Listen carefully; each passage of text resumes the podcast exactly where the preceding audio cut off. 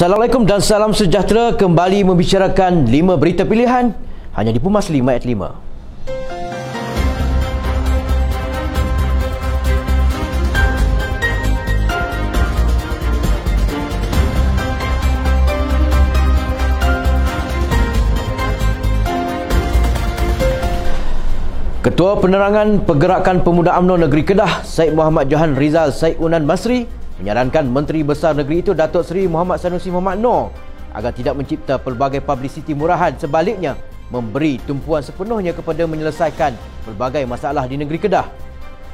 Jelas beliau sepatutnya Menteri Besar Kedah memfokuskan kepada isu keberkesanan khidmat sada syarikat air Darul Aman Sendang Berhad yang merudum di zaman takbirannya malah beliau juga wajar mengembalikan tumpuan kepada tindakan proaktif mengekang tergedi kepala air daripada berulang. Mengulas isu yang lain, Syed Muhammad Johan berkata kerajaan negeri itu perlu juga mencari punca sebenar prestasi hambar skuad Kenari yang mencorot sebelum tertomos ke liga yang lebih rendah pada musim hadapan.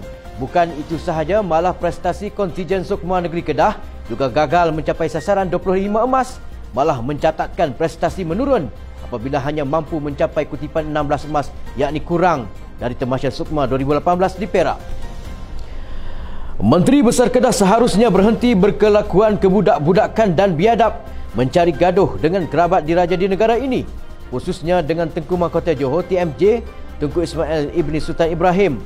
Kerana tersebut bukan sahaja menjejaskan imej jawatan yang disandangnya malah mengalakkan rasa kurang hormat rakyat kepada raja-raja Melayu.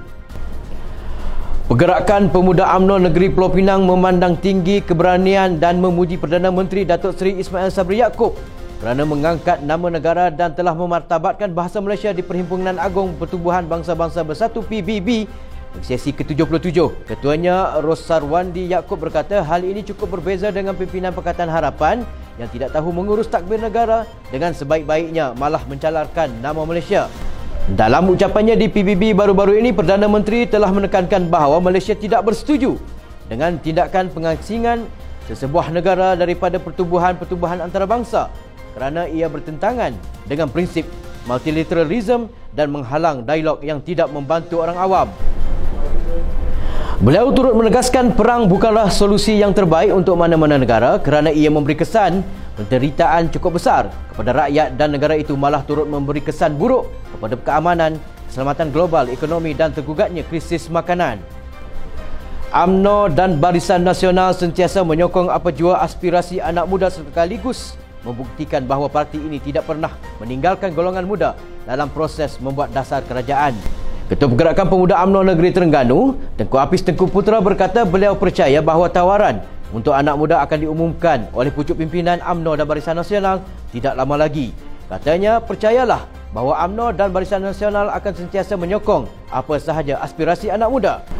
Dalam pada itu, beliau turut menyatakan kesediaan pemuda AMNO Negeri Terengganu dalam menepani PRU ke-15 pada bila-bila masa sahaja serta turut menyeru rakyat untuk mengundi Barisan Nasional.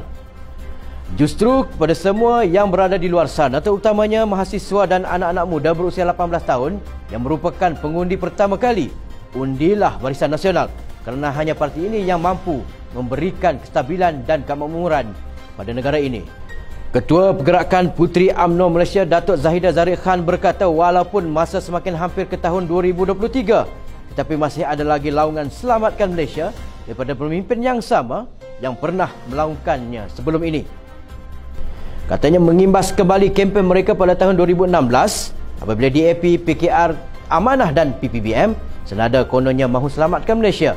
Ini bermakna kempen lapuk tersebut akan dikitar semula dengan harapan dapat manipulasi rakyat seperti apa yang mereka lakukan pada pilihan raya umum yang ke-14 yang lalu. Tegasnya, tidak cukup dengan janji-janji palsu yang dicanangkan hingga Pakatan Harapan digelar kerajaan kencing rakyat dan akibatnya rakyat menolak mereka dalam beberapa siri pilihan raya kecil, pilihan raya negeri Sabah, Melaka, Johor dan Sarawak. Jelasnya, kini semua parti politik sudah diberikan peluang mentadbir kerajaan dan akhirnya rakyat boleh menilai yang mana kaca dan yang mana permata. Rakyat seharusnya tahu kerajaan mana yang mampu memastikan kemajuan dan kestabilan politik negara demi kemakmuran rakyat. Presiden AMNO Datuk Seri Dr. Ahmad Zahid Hamidi berkata beliau beranggapan pengusi pejuang dan pengusi gerakan tanah air GTA Tun Mahathir Mohamad yang senada dengan pengurusi Perikatan Nasional Mahyadin Mak Yasin masing-masing berpakat memusuhi Barisan Nasional gara-gara takutkan bayang-bayang sendiri.